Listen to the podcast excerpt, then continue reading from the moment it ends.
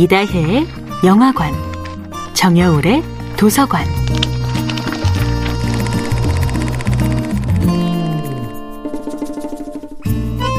안녕하세요. 여러분과 아름답고 풍요로운 책 이야기를 나누고 있는 작가 정여울입니다. 이번 주 함께하는 작품은 토마스 아디의 테스입니다. 테스는 1891년 처음 출간된 뒤 1년 만에 초판본 1,000부에 23배가 넘게 판매됩니다. 독자들은 이 소설에 열광했지요.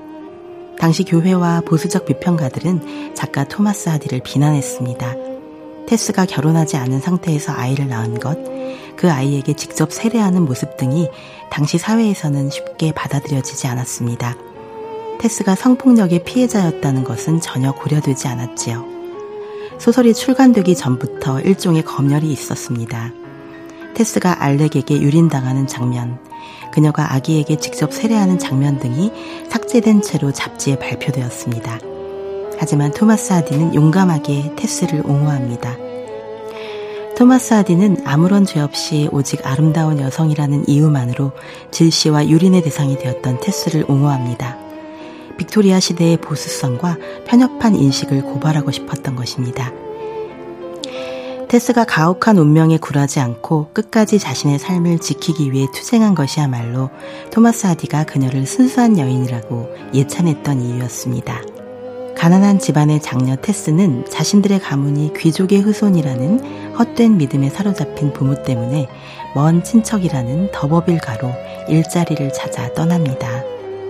더버빌가의 아들 알렉에게 겁탈당한 테스는 어린 나이에 아이를 임신하게 되고 홀로 아이를 낳아 키우지만 그 아이와 테스는 모두 마을 공동체에서 외면당합니다.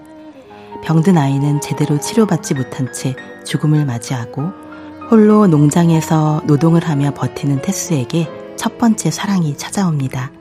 목사의 아들 엔젤 클레어는 테스의 순수하고 고결한 모습에 반하여 그녀에게 구애하지만 테스는 이 갑작스러운 사랑이 두렵기만 합니다.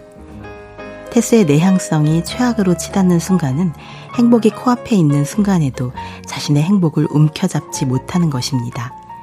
마침내 자신에게 맞는 짝인 엔젤이 나타났을 때 테스는 그에게 열정을 느끼면서도 그를 거부합니다.